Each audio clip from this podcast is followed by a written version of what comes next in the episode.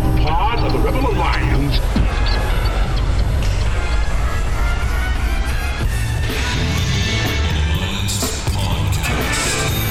The idea of this podcast is simple discipleship. We want to bring the gospel message about how to interact with your coworkers, your culture, your friends, everyone around you in a biblical way, which is, in essence, discipleship.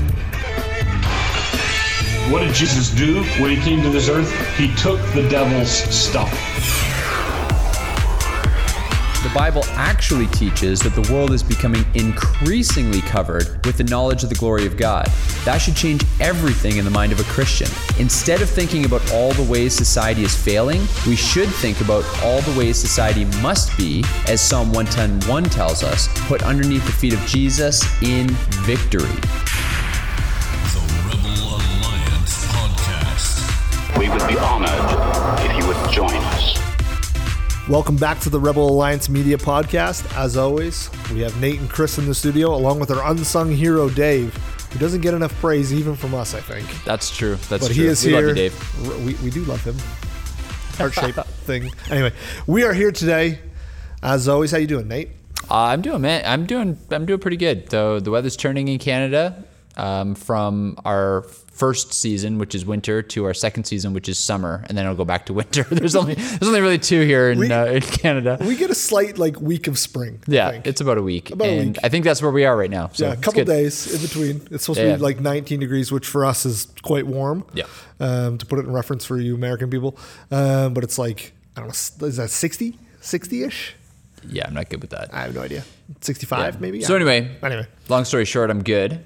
That's good. Um, and uh, how about you? Anything go on this week? I am I am I am praising the Lord right now because I have avoided all of the illness that it seems to have just ransacked our church, Yes. your family, my family. Yeah. all of my friends, my workplace, and somehow where if I don't believe in touching wood, but I'm touching it. Whereas like just knocking on it, carrying a lucky charm, I don't have any of those things. But if I did, I'd be very happy because I've somehow avoided illness so far. See, I didn't avoid, or I avoided the illness as well. But I it, this this brings up a good point. So my entire family was sick, which includes a two and a half year old, a ten month old, and my wife. So would you rather be one of the sick or the only one not sick taking care of three sick individuals? I feel like the answer varies very differently for you and me. You you're the kind of person who could thrive in that situation. So I feel like you would be better off not being sick. I would totally be better off being sick because Heather is the accomplished one household. Yeah, well, I only say that because it like I, I didn't get sick, but I feel like you know it just it just ransacked the house because it's almost like a week of write off. Well, I think I think that's one of those just like like nice little common grace things because if imagine if you and Colleen got sick, Yeah. Then you guys would have been Judah taking care of our kids. Yeah. and then but Quinn was not sick. Yeah. How do you handle that? Because she's We drop her off at your house. That's the answer to that question. babysitters. yeah, that's what we would have done. We just would have knocked on the door and ran. it's like we leave, we left our kid at, at, at Pootie's house. Yeah. So good. I hope they're home. We yeah. good thing we love her. Yeah. So uh, that's maybe what we would have done. So Nice. anyway, uh, we are the Rebel Alliance Media. Thanks so much for joining us. Uh, if you want to find out more about us, find us uh, at uh, rebelalliancemedia.com or find us on Facebook. Uh, there you can interact with us, uh, follow some of our posts, share, like the content, give us a rating, all that kind of stuff. We enjoy it immensely. Um, the other thing uh, is that we are proud members of the Berean Media Network, which is a uh, a group of four podcasts. Uh, it's us, it's the Layman's Cup, the Front Pew, and the Two Thieves. And we are all committed to uh, gospel centered, Christ centered, uh, God glorifying content. And we push each other's content, we sharpen each other. There's lots of conversations behind the scenes, all that kind of stuff, which actually makes me think of a conversation when I'm talking about our other podcast friends. Um, the, uh, the Front Pew dropped an episode last week uh, from when we're recording, actually this week, but last week from when you're listening.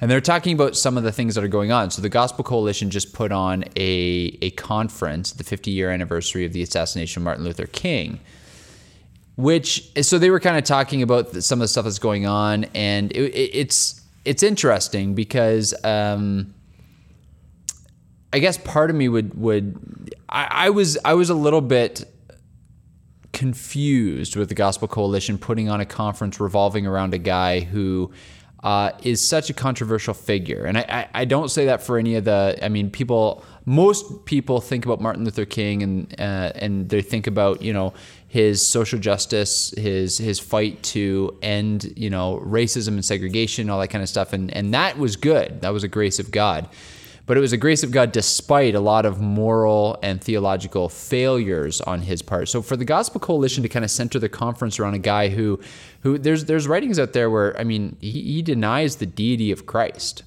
I don't know how you how you you know call him a brother when you're not being you know he's denying the deity of Christ. It seems like a pretty big thing and then obviously the moral failures, uh, a lot of like um, documented uh, extramarital affairs, um, strippers, you know, uh, all that kind of stuff. So I just say all that to say I. It, it's hard to watch the Gospel Coalition, which is full of a lot of pastors who have meant a lot to me, um, kind of getting caught up in the culture of, oh, the culture's big in condemning racism right now. Let's do our thing against racism. And it's like, we there there's an element to the obviously the the Bible speaks against racism. Obviously, racism is a sin, um, but I mean, let's not get stuck on those kinds of issues. Let's not put a conference on for Martin Luther King. Let's put a, a, conference on that's centered around the gospel. And if racism happens to be one of the things that you want to focus on, or somebody wants to bring a message about that, that's fine. But centering a conference around a guy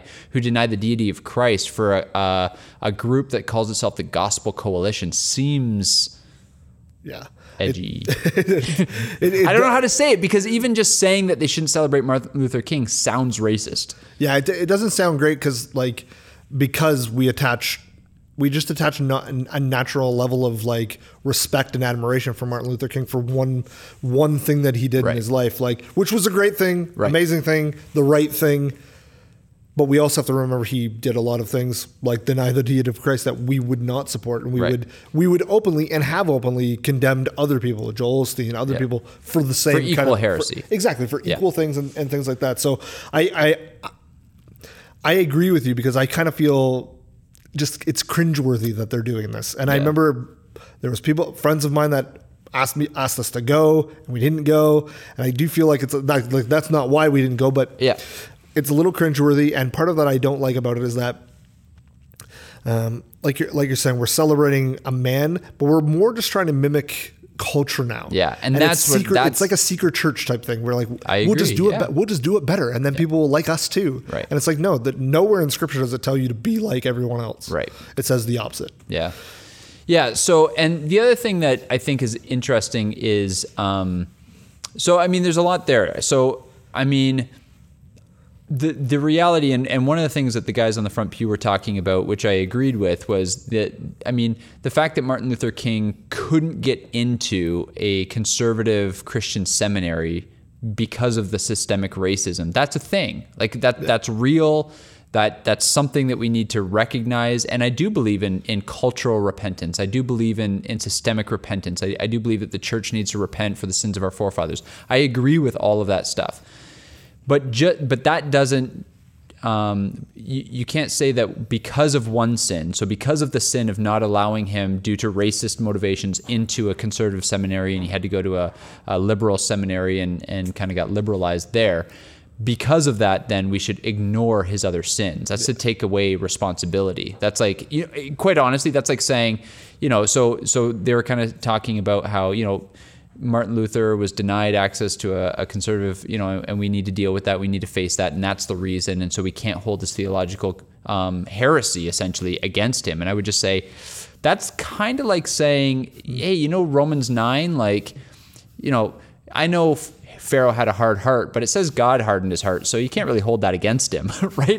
that's not what the Bible says. The Bible says, you know, God's sovereign and man is responsible. And so in this case, yeah, like that's systemic racism, and we need to repent of that and make sure that it's not currently um, manifesting in our seminaries, but that doesn't negate his sin. Yeah, our all our culture's sin against him doesn't make doesn't absolve him from responsibility right. of his own yeah. choices, his own sins in terms of like his the- theology, his sexual misconducts, which are documented. We don't need to get into. Yeah. It doesn't absolve him of that. and doesn't mean that we can just forget all those things about him and just celebrate all the all the good things. Yeah. We have to we have to take the whole package. And and so then the last thing I want to say is actually a friend friend of the sh- uh, show, uh, Tim Bailey, who came on, Pastor Tim Bailey, who came on not too long ago. Uh, he put out a really good article about this whole controversy, and he kind of just said like, let a man mourn the loss of his hero.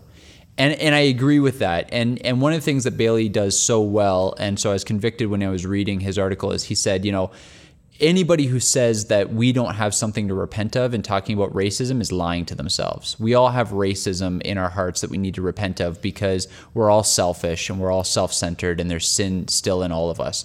So I'm not saying any of this to negate the very good message that I think the the Gospel Coalition was getting out, and that is that racism is still a thing, even though you don't think it is, because sin is still a thing.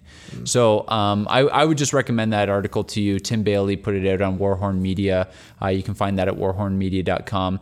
I thought uh, Doug Wilson and Thabiti uh, had a really good exchange, so you can find some of. Uh, I thought Doug Wilson brought up a lot of good stuff. So if you want to follow any of that stuff, check out their articles.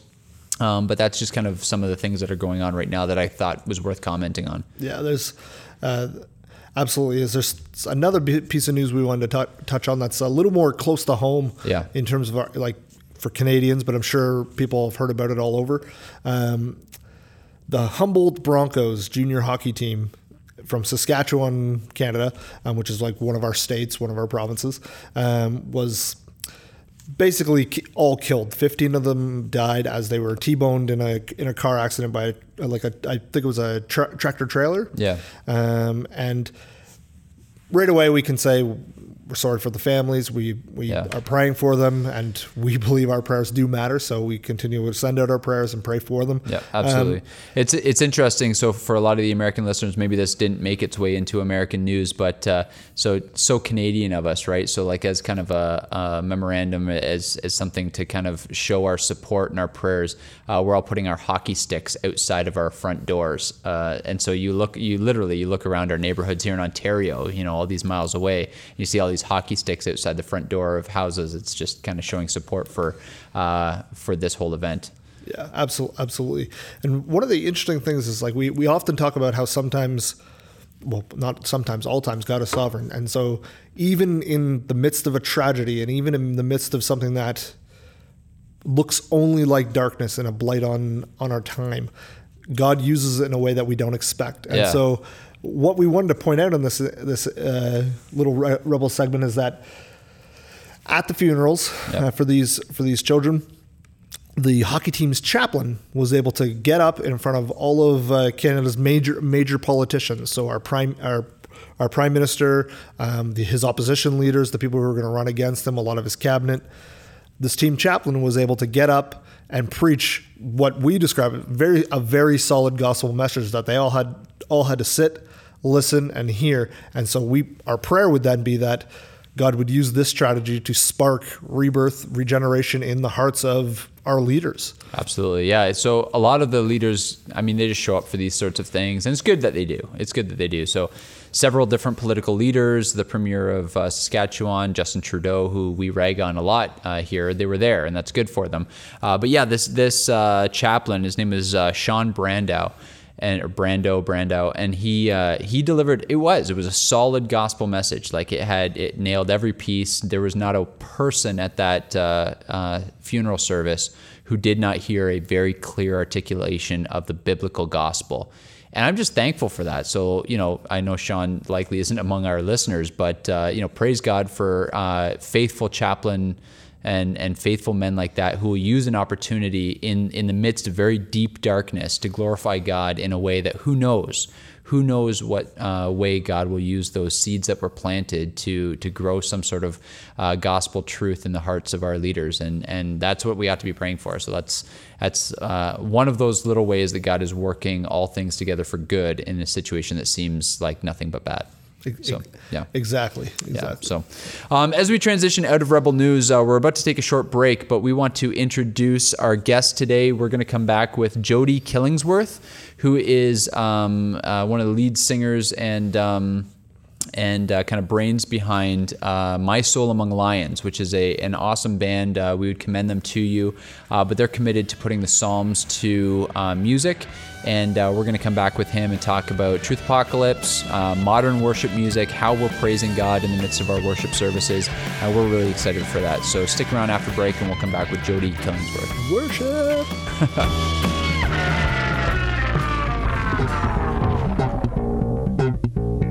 Hey, everybody, you're listening to the Rebel Alliance Media. Uh, and if you really love them, you'll really, really probably sort of maybe like us. We are the Layman's Cup podcast, and we are four guys seeking the truth one sip at a time. I'm Kemp, and I'm alongside Bob Sims, everybody. Hey, everybody. My man Sean. What's up? And last but not least, say what's up to the people, Wes. Hey, what's up, people? Again, we are the Layman's Cup podcast, and we are glad you guys are listening to the Rebel Alliance, but we really, really want you to listen to us, Layman's Cup podcast.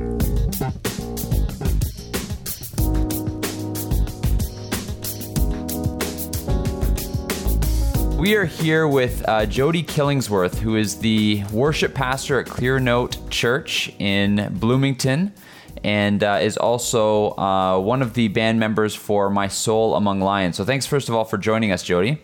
Thanks for having me.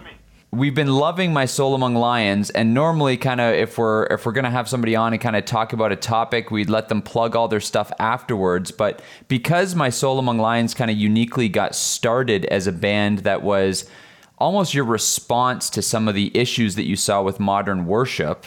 Why don't you talk to us a little bit about, first of all, what is My Soul Among Lions and why did you get it started? Is that fair? Yeah, that sounds good.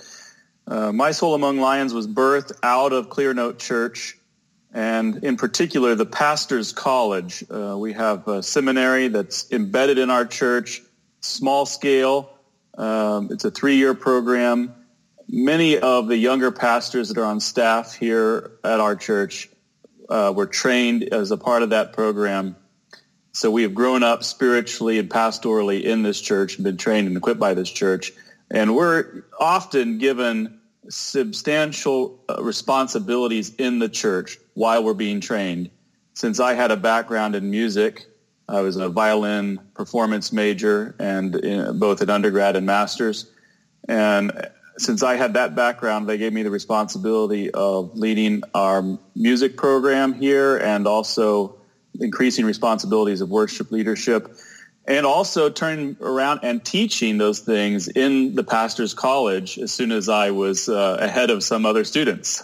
So in that crucible, I and those around me became convinced that there were many problems with contemporary Christian music Contemporary music was the genre our elders had adopted and was the mission that we had been um, given by them was to do within a contemporary genre faithful music leadership for the church. And we were very dissatisfied with most of the options that were available out there. There's exceptions, songs here and there, and different artists that we've embraced as a church. But we're on the whole quite dissatisfied with what we found available to us so we were struggling for several years to rewrite some of the better hymns that were in the hymnal, things we just absolutely wanted to hang on to from history, but yet work into our contemporary settings. So that was the first few years of our labors. And then we became convinced that we needed to recover what is the lost art of psalm singing, the lost practice of psalm singing in the church. And in our study of church history, it became overwhelmingly clear that the Psalter has been the backbone of Christian worship throughout 16, 1700 years of its history. And then in the last 200, 250 years has largely fell out of fashion except for some isolated pockets and groups here and there who have carried it on. But on the whole, and especially among those who practice contemporary worship in their churches, Psalms are just not sung, except for some of the nice bits here and there little excerpts from the Psalms are incorporated into many contemporary Christian songs, but very little about God's justice or his judgment, very little about sin, repentance, or lament has been incorporated. So in addition to working on reclaiming hymns and hymnody, we set ourselves to the task of trying to reclaim the Psalter for singing We looked at the existing options, but very few of them really fit with the genre that we were working with. And since there wasn't this tradition that we had inherited, like the hymn book tradition, we felt like we had a clean slate to just start from scratch and write even our own versifications of the Psalms. So that's what we've been doing the last several years. Really the thing that launched this project, we had been tinkering with it off and on for several years before we did anything public. And we had a couple of Psalms sitting around right at the time when the Supreme Court ruled in Obergefell. It was about three years ago in July. And we had our version of Psalm 2 just in demo form. And we were kind of nervously sharing it among just our closest friends. See, what, what do you think of this? Does this work? How does this hit you? And it hit people different ways. But right at that moment, it was like the floor fell out from all of us around the country. Christians were very shaken up by that ruling. And it just felt like David feels in Psalm 11 that the foundations are destroyed. what are we going to do? And so one of our fellow pastors, Stephen Baker, heard our track and he said, you know, you guys got to get this out there immediately. I think that this would be greatly encouraging to Christians around the country. Just do something with it, get it out there. So we, we scrambled. We did our recording of it in just a two or three days, start to finish, packaged it up. And as we were doing it, we were thinking, this is a really new sound for us. We had formerly been calling ourselves the Good Shepherd Band, and that's still a, a name that, and a project that's somewhat alive in our church, but it was a bigger, rockier sound. And this was folkier, simpler. And so we we're thinking, we need a different name for this project. Uh, what should it be? And we actually did the old open up your Bible and pop your finger down trick. and the very first thing my friend Nathan Alberson opened up to was Psalm, is it 57, I think? Let me just see. Let me confirm that. I think it's Psalm 57, verse 4. My soul is among lions. And he, he just popped it down. He said that, and he started turning the page to see what happened next. And I said, wait, that's, That's the one. excellent, Nathan. Yeah. and I ran into the, the gym where my buddy and partner Phil Moyer was working on mixing and recording the track. And I said, Phil, what do you think about My Soul Among Lions? And he's like, that's perfect. Yeah. So that's how it really got birthed. That's awesome. That's a that's a cool story of God's providence, and also maybe not a great way to do devotions, but it, apparently a great way to name a band. yeah, it works. yeah, nice. So, I mean, obviously, you have a passion for uh, worship. And so I'd just love to start picking your brain a little bit. So now you've given the context to some of our listeners about who you are and what this project is. And so feel free to slip in any ways in which My Soul Among Lions is addressing some of these themes. But I just love to pick your brain about contemporary worship music now and kind of talk about some of the ways in which music is serving our churches well and, and some of the ways in which music isn't serving our church well. So let me just start with a really basic question. How important is music to our church gatherings, to Sunday morning? How important is the music aspect of our services? Well, we start with the important scripture places on it, which in the New Testament is repeated a number of places where it's just clear that God commands it to be done it's a tool that he has given us not just to praise him, but to teach and admonish one another and to encourage one another in worship. And so it's important, first of all, because God has commanded it to be done. But to try to open up why he might have commanded it, I think everybody knows the power of music upon our affections and our feelings. And God wants our whole person to be offered to him prayer is the way in which we fellowship with him and we offer ourselves and our thoughts to him. But you can add a musical element to prayer and it becomes song. And when you add that musical dimension to prayer, it's all the more powerful. I think one of the many things that Augustine famously never said, apparently, but he's often quoted as saying is that he who sings prays twice. And even if he didn't say it, I think it's a truism. It's like it's an elevated form of prayer and it involves our whole person and our body and our mind and our will and our emotions. And it's just a wonderful blessing. So hugely important, I would say. you kind of led into that really perfectly when you say that music engages our affections and our feelings. And so, would you say that one of the failures or one of the dangers, I guess, of, of modern worship music as it exists in the North American church right now is that we've elevated that place of feelings beyond where they're supposed to be. So if if worship is meant to engage our feelings and bring our feelings along for the ride as as we understand scriptural truth, have we erred too far on the side of just making it about feelings? Is that part of what this project was meant to address? Yes, that is part of what the project is meant to address. We find in the Psalms every contour of human emotion and experience. It, it is very emotionally raw, vulnerable, transparent, potent stuff. David was a fully integrated emotional man. He brought all that he felt, all that he experienced to God in worship, not dryly, but very affectionately, with incredible grief when he felt grief, with incredible passion and zeal when he felt those things, with incredible boisterous gratitude when he felt grateful. Uh, whatever he f- was feeling, he brought to the Lord.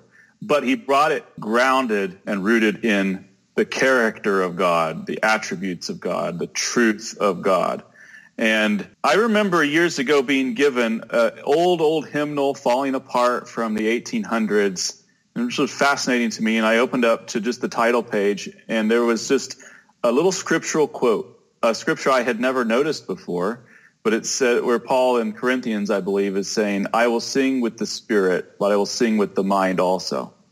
And I thought that that was a perfect summary of what it is to worship faithfully. It's to worship with our minds, that is, in accordance with God's revealed truth, and using our intellect and not just giving in to emotional sentimentality but using our minds, engaging our minds, but also our emotions with the spirit as a, as a placeholder for our emotions. And I do think that it is the fault of contemporary, particularly contemporary Christian worship, but even going back to the gospel revivalistic tradition of gospel song singing, that there is this emphasis on the emotions, on sentiments over against the intellect. And the intellect is, I think, a placeholder for me looking to what God has revealed about himself and working to be faithful with those things and engaging our minds and thinking carefully about who God is and articulating that well. Before we even thought of the Psalms Project, the work that we needed to do was bringing back the tradition of doctrine in song, but not losing the emotional aspect of that and then we looked to the Psalms and realized that here was this gold mine of those two things held very much together, fully integrated in the words of King David and the other authors of the Psalter. So yes, reviving that work has greatly furthered our work of trying to reform Christian worship, at least for our church. I so appreciate your mindset on that because I think you know, Doug Wilson is uh, always seems to say you can fall off the ditch on either side, right? And so we just talked about the over emotionalization of worship. But I think, especially within kind of the reformed community, we have a tendency to almost steer the vehicle so far in the other direction that we fall off the ditch on the other side and lose that involvement of our affections. And so I so appreciate that that's at the heart and center of what you're trying to do in, in reforming the worship music is to bring theologically informed affections into the music experience at church. And I think that that's a good way of putting that, it. Yeah. That balance is so rare, unfortunately, I think. Yeah, we have to feel or we're not worshiping God. But those feelings have to be in accordance with truth, with accordance with how he has revealed himself to us in scripture. And so there's a way of being faithful in doctrine that isn't faithful in heart, that's dry and cold towards God, that just engages the mind and gets its thrills on an intellectual level. And that is very common in the Reformed world, sadly. But yes, the other error is very much out there too and probably more prevalent since the evangelical church, the non-reformed evangelical church is much bigger.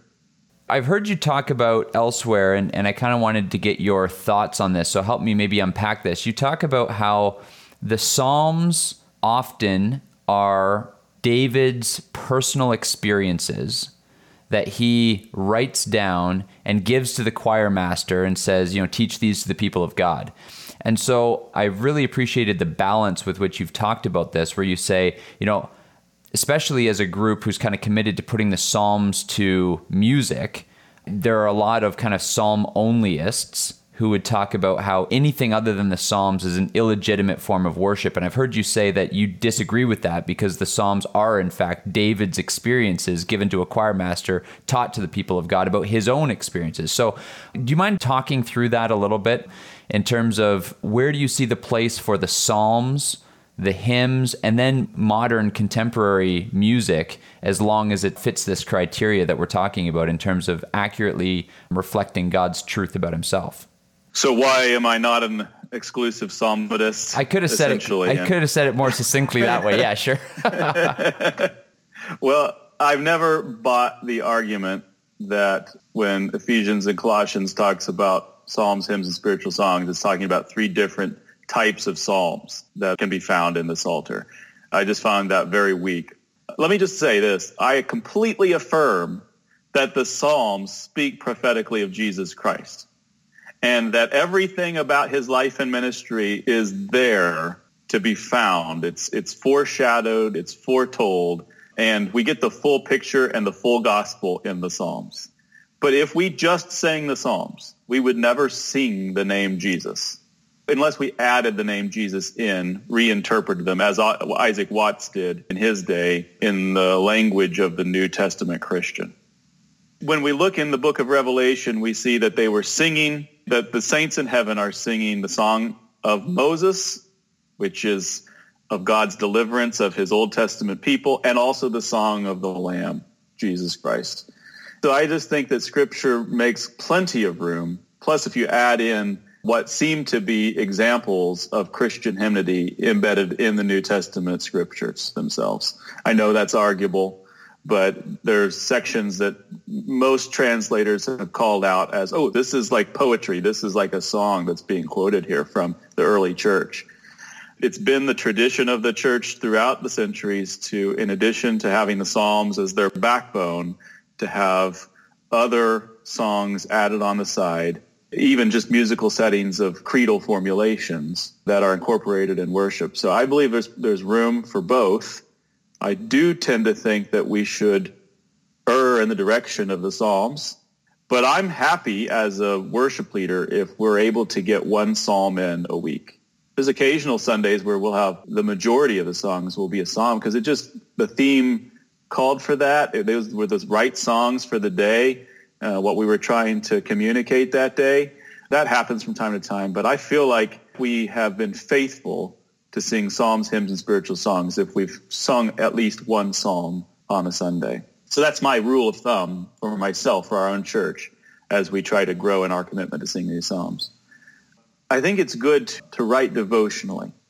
And I think some of us, God has gifted to do that, given us a skill or a voice talent to write devotionally, worshipfully, and give voice to the whole, to everybody, to the body. And I think people who God has gifted to do that work should do it, and the church should make room for them to do it. If we could reclaim psalmody, then there'd be lots of safety to do that because we'll have disciplined ourselves in singing the psalms to think about God properly if we have done that, if we have trained ourselves in singing the Psalms, and I think we will find ourselves like Mary did when she spontaneously wanted to say something of praise to God. She just starts quoting Psalms. And even the parts that aren't directly quotations of the Psalms sound very much like Psalms. That's my vision for myself, for my children, for our grandchildren, is that they will have grown up so deeply rooted in the Psalter that when it comes time to praise God in their own words, they will sound psalm-like. They will be unique. They'll be new thoughts, personal experiences of praise of God, but they will be like Mary's song, rooted in the scriptures, full of his truth, phraseology coming right from God's word. And so, would you say that in getting back to this, in immersing ourselves, if you will, in the language of the Psalms, one of the benefits of doing that is that you get a holistic picture of God? You started by saying this when you're talking about why you undertook this project. But would you say that there are attributes of God that are largely being ignored in Christian worship right now? And those are the kinds of praises that will come out if we immerse ourselves in the Psalms? Absolutely. There are lots of themes, several key themes that have been overlooked, neglected, written out even of older songs that had them in there originally over the last maybe 80, 100 years in church history. And those themes are themes of God's justice, his wrath, of his holiness, of his anger and hatred of sin, of distinctions very clear distinctions between the righteous and the wicked, of the blessings upon the righteous for obedience to him, all kinds of things that are essential to a right view of God and a right appreciation of him and a right fear of him. That's even a phrase that we are very shy about in the church today I remember growing up in my own circles asking as I was becoming a teenager and becoming quite angsty and grappling with my own sin and trying to find peace with God in spite of my sin. You know, how do I be reconciled to God and having this abiding sense of his displeasure on me and not knowing where to turn or how to deal with it and not getting a lot of help from the people around me or from the preaching. And I remember being troubled greatly particularly in the Psalms, by this constant theme of fearing God and asking people I trusted, what does this mean? And then being quite dismissive or just not dealing with the words fairly, saying things like, which is very common in the church, oh, it just means like a proper respect of God. And that's just this like, that's, come on, man. Words mean things. That's not what fear means. so a Christian who's truly reconciled to God, I remember reading this wonderful and quite amazing quote in, have you heard of Iain Murray, the author? I think it's in his book, Revival and Revivalism. There's a chapter focused on five faithful preachers in New England at the time of the Second Awakening. Um, and they were trying to correct some of the abuses of the revival, trying to nail down and reclaim for their congregations what was the nature of a true profession, a true conversion. And I remember him, one of these guys being quoted as saying something like, a false conversion, a false profession is made by somebody who hears of the love of God and they feel as they hear that, that their enmity with him is removed. As long as they're hearing of his mercy and his kindness, they feel, oh, God might actually love me. But as soon as they hear a word about his justice or his wrath, they feel that enmity in their heart revive. But he said a true profession and a true conversion is quite different. It's somebody who has come face to face with the justice of God at the point of their sin, knowing that they're justly condemned by him. And they take God's side against themselves. They join him and say, that's exactly right. I love you because you are a God of justice, even though that condemns me. And he says that person is reconciled to God because they're pleased with his character. Only a person who's been reconciled to God is going to be pleased with his character. If we accept that statement of true conversion, it's damning upon the church today. Because I'm afraid the church is filled, our songs, contemporary Christian music, as a mantra of grace. Grace, grace, grace, grace, grace, that's what it's filled with, is evidence, I'm afraid, that we are a church filled with false hope.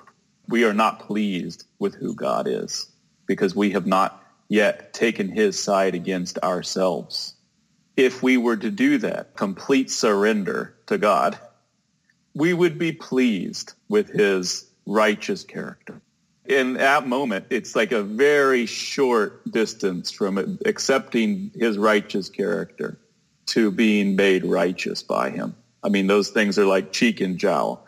We did a conference here years ago based on I think maybe Thomas Watson. I'm not sure. We had trouble locating the source of this quote, but it's been said by different men that in the godly, fear and love embrace. And they certainly embrace in the Psalms. And if we want to be godly, they need to embrace in our hearts and come out in our praises to God.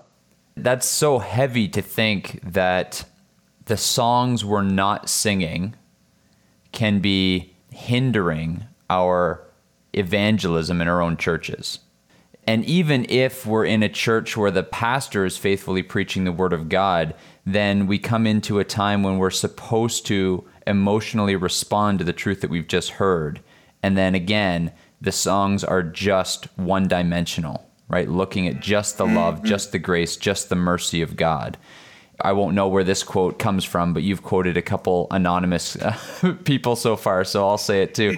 but um, the cross is where God's love and God's justice meet, right? And Yeah. so the idea is you never get to the cross, you never get led to the cross just on the back of love. It's where love and justice meet. And so if you don't see God's justice, there's no need for a cross. Yeah. But if you have accepted that in Christ's death, God's wrath against sin was poured out and it's for your sin, and you're able to understand and comprehend by God's grace that his wrath and his mercy meet there and that his wrath is satisfied, it gives you ability to stand before him confidently. But to stand before him confidently is not to never think about your sin and to try to keep it out of you lest you get discouraged or set back or something. No, far from it. It gives you the confidence to stand before him in spite of your sin, to look it full in the face and acknowledge it and say, that's me. That's my sin. That's awful. And God paid for that and washes me clean of it.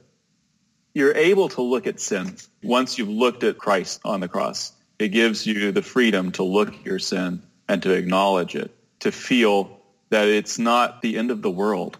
Amen. Because of Christ. So, what would you say then moving forward? I don't want to put you on the spot, and I know you're humble enough to uh, probably make all kinds of caveats saying that you don't have all the answers. So, skip that stuff because I know you'll say it. But the way forward from here, for all of our listeners who are part of churches, some of them church pastors, some of them worship leaders, some of them worship volunteers, some of them just average churchgoers, what's the way forward from here? We recognize that there's a problem in our music, in the way that we worship God. We're not confronting all of his attributes. We're not worshiping him for all of his attributes. In fact, some of the Psalms about smashing the children of your enemies against the rock and dashing them to pieces, some of those very verses in the Psalms we think of as abhorrent because we have improper views of God. And so, for that listener who's sitting there and saying, okay, I'm starting to feel a bit convicted about what I'm singing, what's the way forward? The way forward for the average congregant, I think, is to start finding the groups that I believe we are one of. There are others that are out there working creatively to come up with compelling solutions for modern worship. We've been greatly blessed in our church by Indelible Grace and their reworking of old hymns. Old hymns are a good place to start for the same reason that reading old dead guys is so helpful. It takes you out of your time, out of your biases and prejudices, and helps you see yourself and what's missing in your life. Wow, people used to think these thoughts and and, And say them. proclaim and proclaim them. That's incredible. We should do that because there's a workable solution right there. We can just turn to those things and we can do them. There are groups out there working in their realm and their sphere and their ministry to come up with good solutions of songs that are doctrinally faithful, but also musically compelling, artistically excellent, that will engage our emotions in worship and help us to loosen up. Those of us who come from more Presbyterian backgrounds, a lot of Presbyterian churches just need to chill out, and loosen up, and move a little bit in worship. And it would go a long way because they got a lot of great doctrine. That they Get excited about it. but they need to get excited about it. Yes, absolutely. So I think that one place to start is seek out, get hold of the resources for yourself, just for yourself, your family. Listen to the albums that some of these groups are putting out. Keep them playing in your home and in your car. Experience the blessing of that for yourself. And then if you have the ear of your pastor or worship leaders, say, you know, this group right here has really been blessing our family. We would love to see our worship incorporate some of these songs or maybe some of these instruments that they're using. Have you guys thought about that and starting that conversation with your pastor, your elder? In the case of those who are in broadly evangelical churches, let's say that has a band, but they're singing Hillsong, Bethel songs that get the emotional side of things right, but don't have God's truth at the center or the whole of God's revealed truth that they are proclaiming and embracing. I think that there are groups like ours out there that are producing things that are attempting to do both, have both favorites.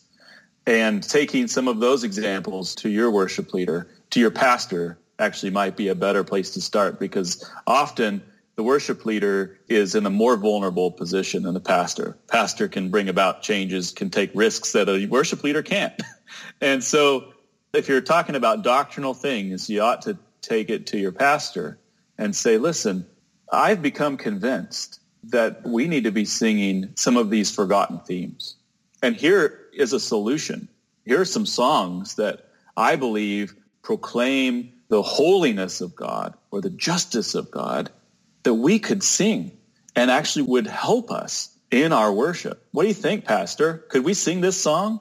So those, I think, for just normal, average congregants, that would be my advice. If you're a musician, if you're talented, if God's given you musical ability or ability with words, I think start doing what we're doing. We just started, you know, we're not on the map. We just started doing something and see how it went it might help everybody who's listening to know we don't think of ourselves as a group as, of writing in any way the definitive version of the Psalms. We're just trying to come up with workable solutions, taking risks, trying things, experimenting. We've been encouraged to hear from many people and even many churches that the songs are useful, that they're singable, that they're blessing people, but they're not definitive. We've almost completed the first 30 Psalms but even in the first 30 Psalms, there's probably room for a, a, couple thousand other versions than what we've done that would be equally faithful or maybe superior. So please get busy. If God's given you talent, get busy. One of the anecdotes that I love from Isaac Watts is whenever he was young, he was complaining about the state of psalm singing in his church. He was just like a young kid. And walking home from church one Sunday, he was complaining to his dad, and his dad said something like, you know, I don't want to hear you complaining. Do something about it. Fix it. We're doing our best here. So if you don't like it, do something better. So he did. There are lots of problems I have with what we have done with Isaac Watts over the years, with his arguments, with his hymns, because it's really through our embracing of Isaac Watts's hymns as a church that we lost the tradition of singing the Psalms. Long story there. But yeah, God used Isaac Watts to help inspire a great revival of religion in the Western world, in the English-speaking world. Who knows how important that little admonishment from dad, how big that moment was in the history of the church, you know? And so here, I'll be Isaac Watts' dad to all you listeners. If God's given you talents, get busy, do something, come up with solutions. I think we've got a lot to learn and a lot of room to grow in the Christian church today in how we worship God. So, then one more group that I'd ask you to kind of talk to as we start to wrap things up here, and that is you're a musician, so at the risk of offending you, uh, musicians can be uh, rather artistic and finicky and can we say high maintenance? Is that okay? Oh yeah, okay, that's okay. my wife. Whew. And so a lot of musicians, right? They have their favorite songs, they have their favorite sounds, they have their favorite styles. Can you, as one of them, talk to some of the people who are involved in worship who might be listening? Talk to them about their sensitivities and the way in which maybe we're clinging to some of our favorite songs because they may have meant something to us. Because they have a hold on us because you know we sing a particular worship song that might not be all that doctrinally sound and yet it brings up nostalgia of when we first got saved. If we're looking to revive the church in some way by bringing the psalms back into our worship we're going to have to let go of some of that stuff. So can i give you a minute just to kind of talk to them? Yeah. I remember when I was first given the responsibility of leading the band here and coming up with arrangements and choosing music that for a good number of months or maybe even years, Tim Bayly, our senior pastor, was frequently not happy with the choices I made because I'm an introverted kind of guy, by nature quite shy, and tend towards a melancholic palate. My tastes go in the moody direction. That's changing as God has given me children and as I have learned to appreciate, let's say even empathize with other people's musical tastes, knowing that I can't just serve myself as I'm serving a body of people and the body is as varied as the number of people in it. But I remember Pastor Bayly being quite displeased with my moodiness in worship and him exhorting me and I struggling to even figure out what he meant. Exhorting me to have joy in worship. Jody, we're going to have joy in worship this Sunday, right? me experimenting and trying to figure out what does he mean? How do we do that? And at one point it became quite clear he started to suspect that what he was looking for in terms of joy was something I simply didn't like. That I was, what would you say, maybe proud of my moody tastes. I like a lot of young, newly reformed men go through this period where like angst is next to godliness or something like that. So Calvinism true. should make you grumpy, Uh, which is quite the opposite. So I was going through this, and at some point, Tim was talking to me like, "So what's like a song that you wouldn't want to do?" And he started naming off some songs. I think one of them might have been "I Love You, Lord." or something like that. Just a simple praise chorus. He saw that I turned my nose up and he said, that's it. That's what you're going to do on Sunday to discipline me. And I think that's close to when God started to change my heart and outlook as a worship leader and know that I'm not just up there to please myself. I'm not even up there to be myself because the truth is nobody needs me to be myself. I'm reclusive. I'm shy. I'm timid. Part of just learning to lead is learning to, I don't want to say act, you know, you don't want to be false, but you have to be willing to give up your life for others, to lay down your preferences and to serve other people. Pastor Bayly loves to quote this saying that all an Englishman's preferences are a matter of principle. We, each of us hold our musical tastes very close to our personality, to our heart. And the worship leader's task is to engage everybody in the congregation. It's a very difficult task to get everybody on every Sunday and, and get them engaged in one or two or three musical settings of, of prayer. Very difficult task. But what we have to do is we can't just serve ourselves and choose things that we like. We have to intentionally choose things that so-and-so over there is going to like. It's going to engage them. It's going to really bless them. And I think everybody else will probably be surprised and find that it did them too, or many others will. This is probably the best thing I have to say. Tim Bayly was given um, many great rules of thumb, bits of practical wisdom from his father when he went into the ministry. And I think this is one of them. It's certainly one he passed on to me when I was given the responsibility of music leadership. And that was keep everybody equally unhappy all of the time. It's good advice. Instead of as a constitutional people pleaser, that is a very liberating phrase because you realize that's that you don't rise higher than that as a servant of the church. The goal is, in leading a body, or serving a body, you are going to make people unhappy, accept it. You just try to spread that unhappiness around a little bit. I found that really useful and liberating in my leadership. It's just, it's, it's helped me have a good perspective on it. And what I have found is as I have grown in my appreciation of others' tastes and preferences in music, I didn't really like rock and roll. I'm from a rural southern Missouri setting and uh, grew up with gospel quartet singing all around me as my family. And I was homeschooled, and so it was either classical music or my idea of church music was shaped by gospel quartet. That's my frame of reference. But God has surrounded me with men who are from big cities, who have played in real bands. I've never done that before outside of church. and while still having to lead them, I have learned to incorporate their tastes and also the tastes of others in our congregation. And that has helped me. I've grown in my appreciation for their background, their music, their style, their preferences. And it's taken me in a more joyful, hopeful direction spiritually. So just by it learning to not sing only in moody, melancholic ways, but to sing more joyful songs and in more joyful ways, I have grown in joy. So there's a spiritual blessing to learning to empathize with others in musical taste. And in a lot of ways, it kind of brings us full circle as to why to sing the Psalms. Because the Psalms are full of David's melancholy, they're full of David's zeal, they're full of David's sin, they're full of David's triumphs.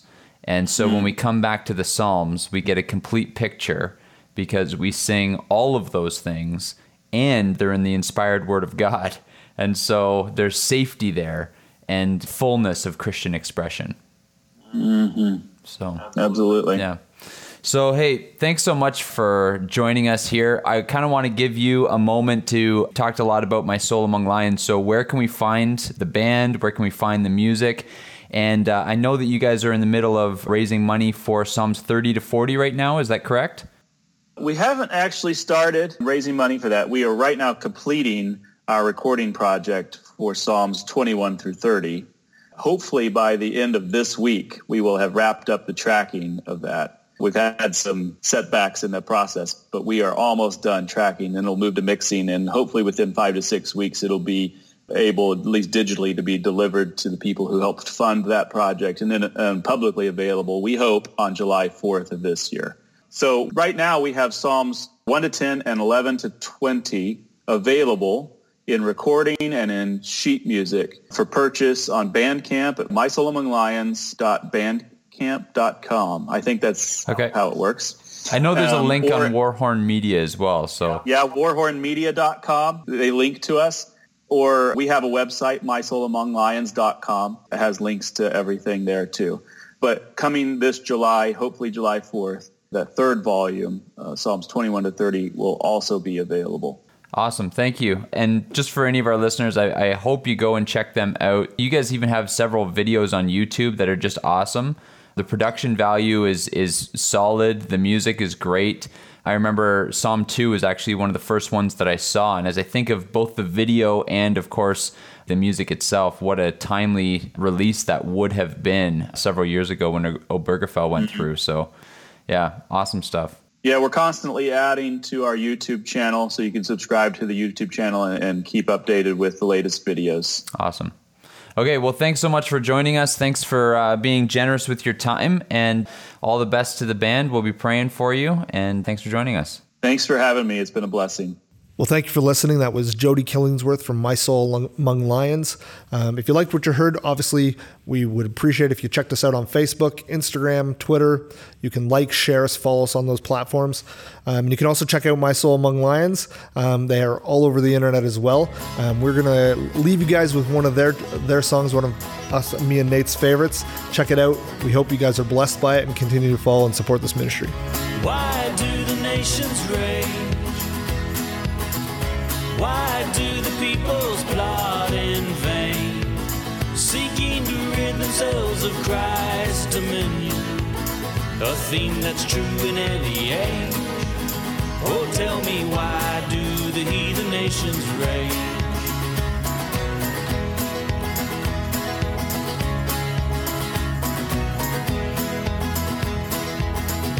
Kings and rulers take their stand against the Lord and his anointed. lamb to tear from them Messiah's cords and fetters and set themselves upon his stage. Oh, tell me why do the heathen nations rage? The God of heaven laughs at them, he laughs them all to scorn. I've set my king on holy Zion's hill. He rebukes the men, his anger says, Today my child is born, and woe to those refusing my goodwill. My son, just ask of me, and I will give the nations of the earth for you to rule them with a mighty iron rod. For you to dash them all to pieces and then pound them into dirt until you spread your fame and power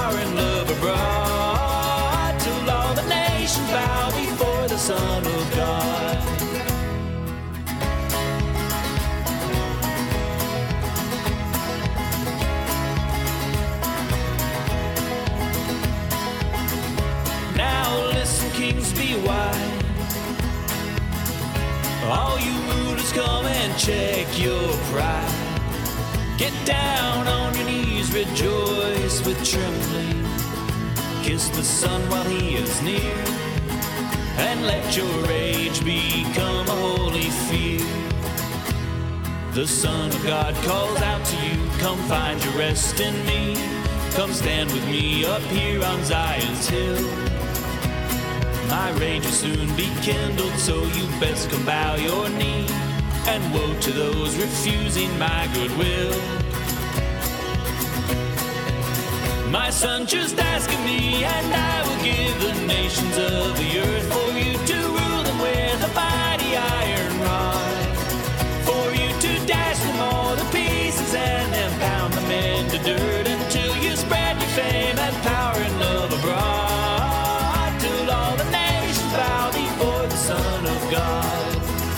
my son, just ask of me, and I will give the nations of the earth for you to rule them with a mighty iron rod.